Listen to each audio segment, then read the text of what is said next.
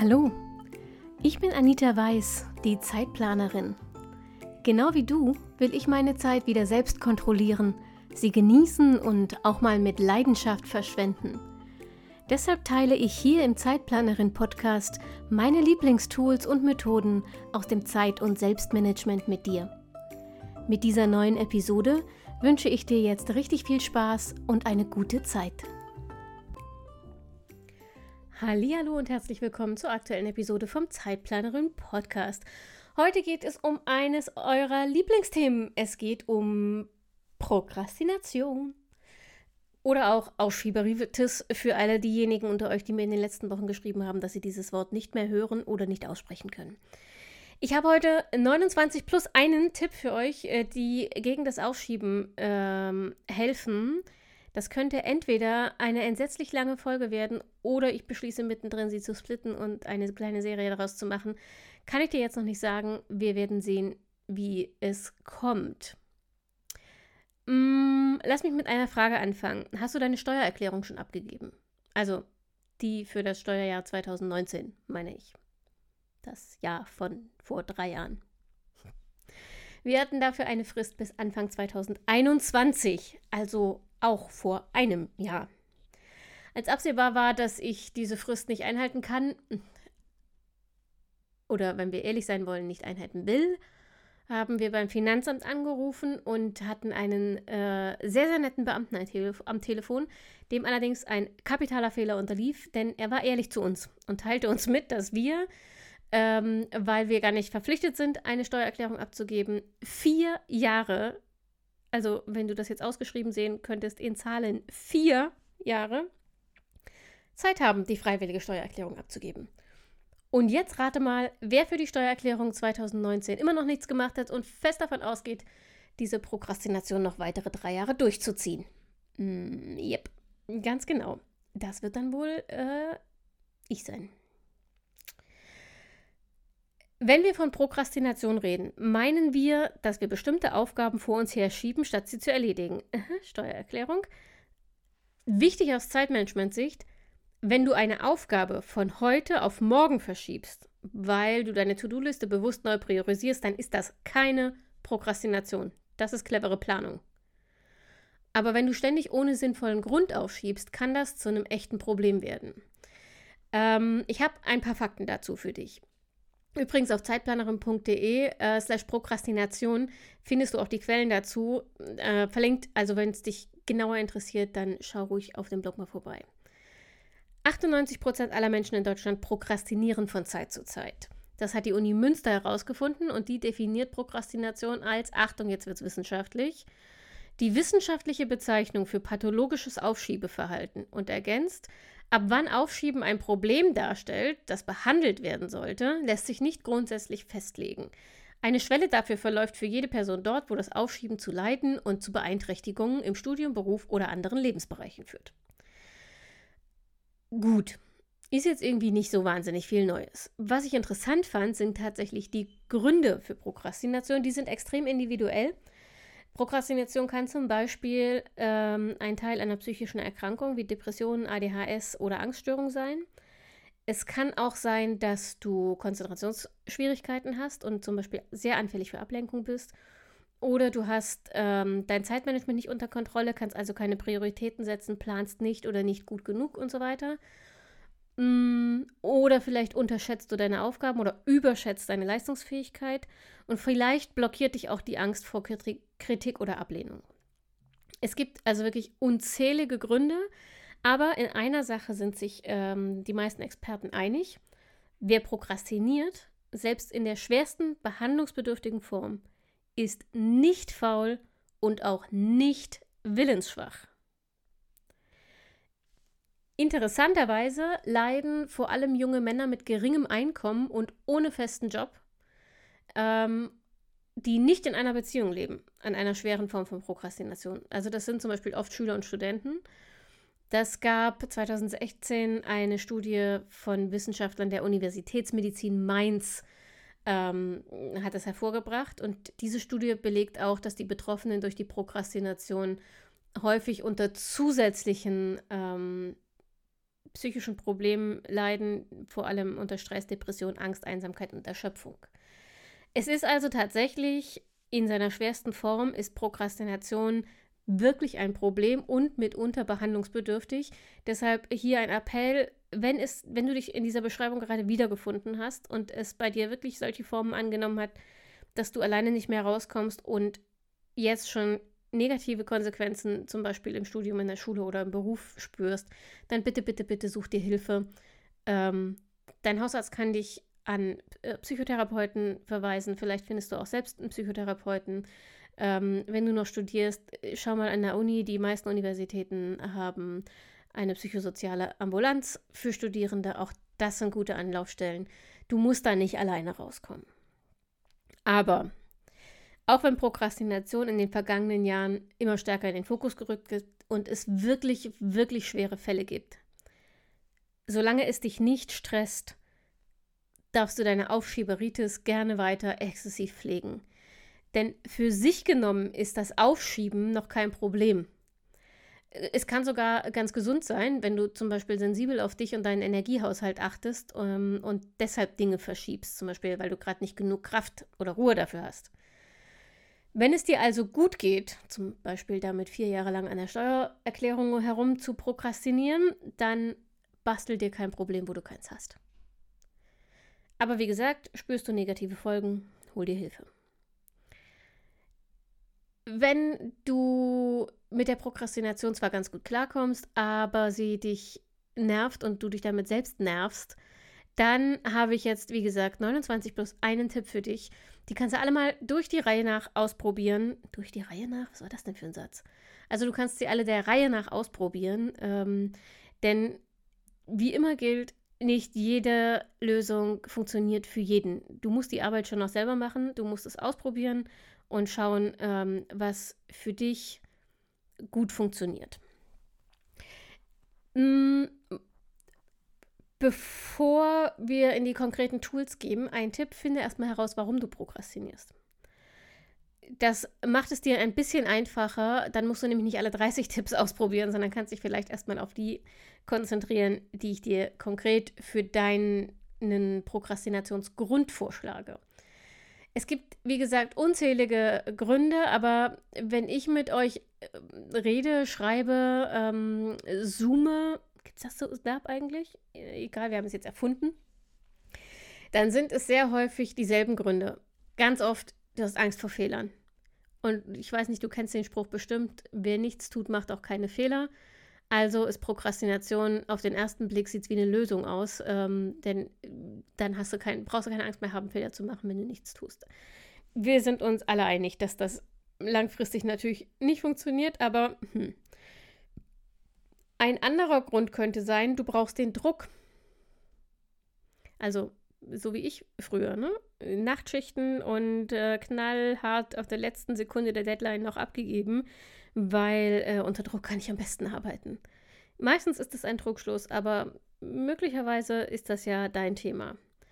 Ein dritter Grund für ähm, Prokrastination, du verzettelst dich. Also, du hast einfach ein Zeitmanagement-Problem. Du planst deine Zeit nicht richtig, du lässt dich zu leicht ablenken, ähm, du setzt die falschen Prioritäten oder gar keine und verzettelst dich. Du lässt dich ablenken, ist für sich genommen auch schon ein äh, Grund, der häufig zu Prokrastination führt. Dann fällt dir ein, dass das Geschirr seit drei Tagen nicht gemacht ist. Du müsstest eigentlich packen, weil du morgen zu deinen Eltern fährst. Aber ah, das geht ja nicht, weil die Schuhe sind nicht geputzt. Dass die seit drei Jahren nicht geputzt sind, egal. Jetzt wird das dringend. Ähm, das ist, ist ganz oft die produktive Prokrastination. Ich habe das auch manchmal. Im Studium hatte ich das ganz oft, wenn ich eigentlich lernen musste. Meine Wohnung war niemals so sauber wie zu diesen, äh, in diesen Zeiträumen. Aber letztlich bringst dich halt auch in die Bredouille, weil die Aufgabe, die du machen musst, ist halt nicht erledigt. Ein anderer Grund, du bist überfordert oder du bist erschöpft. Also nochmal, du hast Angst vor Fehlern, du brauchst den Druck, du verzettelst dich, du lässt dich ablenken, du bist überfordert und du bist erschöpft. Und jetzt, tada, kommen die praktischen Tipps. So, jetzt schauen wir mal, wir sind schon bei 10 Minuten. Na, ich gucke einfach mal. Die praktischen Tipps. ja, vielleicht wird es auch ein Trip, aber was ich eigentlich meinte, sind praktische Tipps der ersten Kategorie, nämlich der Kategorie, mach es dir nicht, nein, Quatsch, mach es dir einfach nicht zu prokrastinieren. Mach es dir einfach nicht zu prokrastinieren. Tipp Nummer eins aus dieser Kategorie: Entwickle eine Startroutine gegen die Prokrastination. Unser Gehirn liebt Routinen, denn Routinen sind die Dinge, die wir automatisch abspulen können und automatisch ist fantastisch, weil es das Gehirn keine Energie kostet. Da ist es dein bester Freund, wenn du auf sowas zurückgreifst. Das Dumme ist, Routinen zu etablieren, also sie zu einer automatischen Handlung zu machen, dauert seine Zeit. Du musst sie wiederholen, wiederholen, wiederholen, wiederholen, wiederholen, wiederholen, wiederholen, wiederholen und nochmal wiederholen. Ähm, versuch dir mal eine Routine anzugewöhnen, die du immer nur dann machst, wenn du anfängst zu arbeiten. Also, das kann so Sachen sein wie eine bestimmte hm, Playlist, die du nur hörst, wenn du anfängst zu arbeiten. Oder dass du dir immer eine heiße Schokolade machst, sie dir an den Schreibtisch stellst, ähm, eine Duftkerze anzündest und dann anfängst zu arbeiten. Also versuch Routinen zu finden, die eine für dich angenehme Arbeitsatmosphäre schaffen ohne eine Million Ablenkungen, die dich also leicht in einen konzentrierten Status bringen und die du immer nur dann machst, wenn du anfängst zu arbeiten.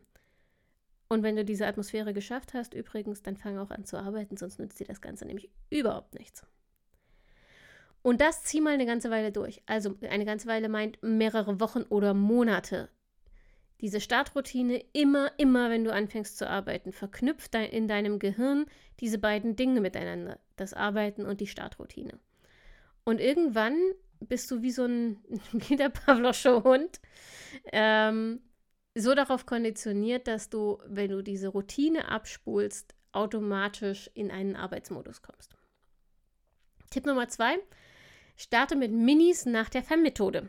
Meine FEM-Methode, ähm, wenn du hier schon länger zuhörst, kennst du die. Wenn du mir auf Instagram folgst, kennst du sie auch. Wenn du beides noch nicht tust, dann ähm, tu es jetzt. Die FEM-Methode ähm, setzt sich zusammen aus F für Fokusaufgaben, E für Extraaufgaben und M für Minis. Minis sind alles Aufgaben, die in wenigen Minuten und vor allem mit ganz, ganz wenig Gehirnschmalz erledigt werden können. Wenn du mit einer Handvoll Minis in den Tag startest, brauchst du nicht viel Anstrengung, um ins Tun zu kommen. Das heißt, da, du hast die Prokrastination schon mal ausgeschaltet. Und nebenbei kannst du in relativ kurzer Zeit relativ viele Einzelpunkte auf deiner To-Do-Liste abhaken, was sehr befriedigend ist und dich motiviert, weiter dran zu bleiben und weiterzuarbeiten. Ähnlich funktioniert die 8-Minuten-Regel. Die 8-Minuten-Regel besagt, Nimm dir vor, an einer Aufgabe acht Minuten zu arbeiten. Stell dir einen Timer, fang an zu arbeiten, lass dich in der Zeit nicht ablenken. Handy weg, Tabs zu, Browser aus. Na, du weißt schon, was ich meine. Also keine Ablenkung. Acht Minuten Timer starten, konzentriert arbeiten. Ist der Timer nach acht Minuten abgelaufen und du hast immer noch keinen Bock auf diese Arbeit, kannst du sie wieder beiseite legen und guten Gewissens irgendwas anderes machen, denn du hast deine acht Minuten Einheit durchgezogen. Wenn du jeden Tag acht Minuten an dieser Arbeit sitzt und tatsächlich konzentriert arbeitest, bist du irgendwann auch fertig. Ja, wahrscheinlich wird es endlos dauern. Aber du kommst weiter, als wenn du es gar nicht machst. Und das ist der eigentliche Clou dahinter. Meine Erfahrung ist, dass es ungefähr acht Minuten dauert, bis man in einen Zustand kommt, wo man nicht mehr ständig ähm, mit dem Kopf zu irgendwas anderem springt, was man jetzt lieber machen würde. Also ich bin nach acht Minuten in der Regel ganz gut im Flow und dann fällt es mir sehr leicht, den Timer auszumachen und einfach weiterzuarbeiten. Teste das für dich mal aus, wenn es für dich keine 8 Minuten sind, sondern 10, dann nimm halt 10 Minuten Timer. Viel länger würde ich nicht machen, denn dann wird es schon wieder anstrengend, sich überhaupt aufzuraffen.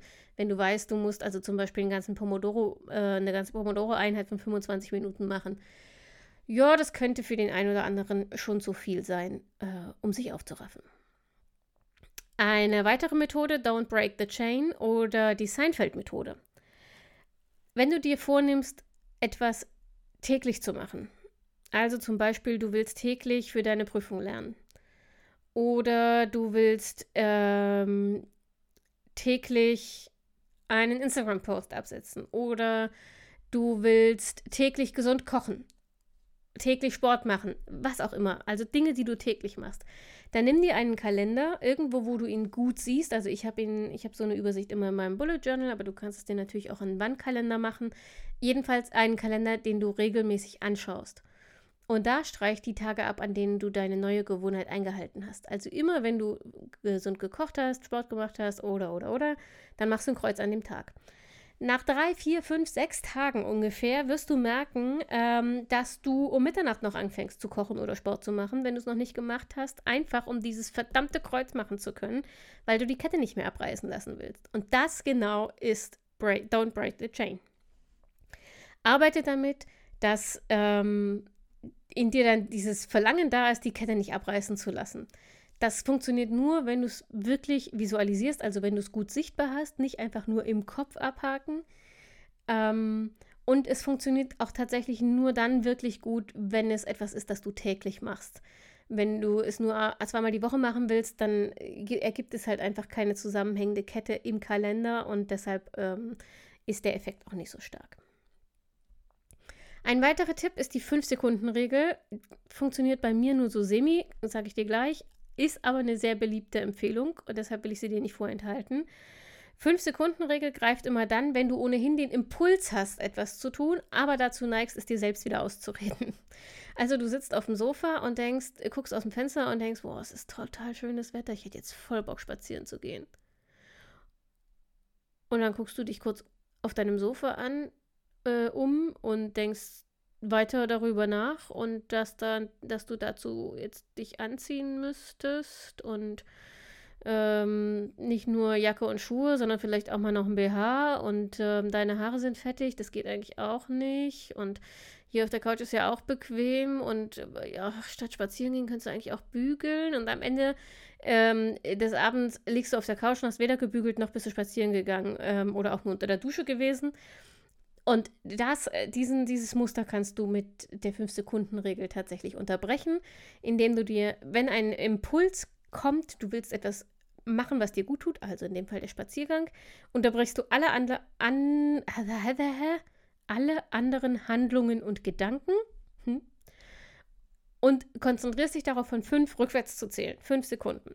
Wenn du bei 0 angefangen bist, steh auf und tu, was du äh, wofür du den Impuls hattest. Also in dem Fall, steh auf, zieh dir was an, geh raus.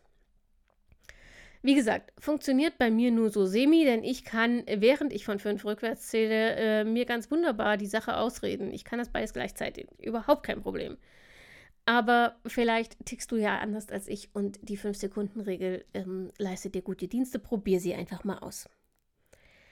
Der vorletzte Tipp in der Kategorie Mach es dir einfach nicht zu, äh, nicht zu prokrastinieren ist, arbeite nach deinem Biorhythmus. Ja, ja, ich weiß schon, das ist alles nicht so einfach, vor allem nicht, äh, wenn man nicht gerade eine Lerche ist. Ähm, Lerchen werden von der Schulzeit bis ins Berufsleben immer noch irgendwie bevorzugt. Ich fühle mich deswegen auch immer ein klitzekleines bisschen diskriminiert als Nachteule. Aber versuch innerhalb deiner Möglichkeiten nach deinem Biorhythmus zu arbeiten. Und wenn du eine Nachteule bist, dann bist du höchstwahrscheinlich morgens um 8, wenn du vielleicht anfangen musst zu arbeiten, noch nicht voll leistungsfähig. Also leg dir morgens Aufgaben, die du, äh, für die du nicht so viel Konzentration und Motivation brauchst. Also zum Beispiel einen Haufen Minis.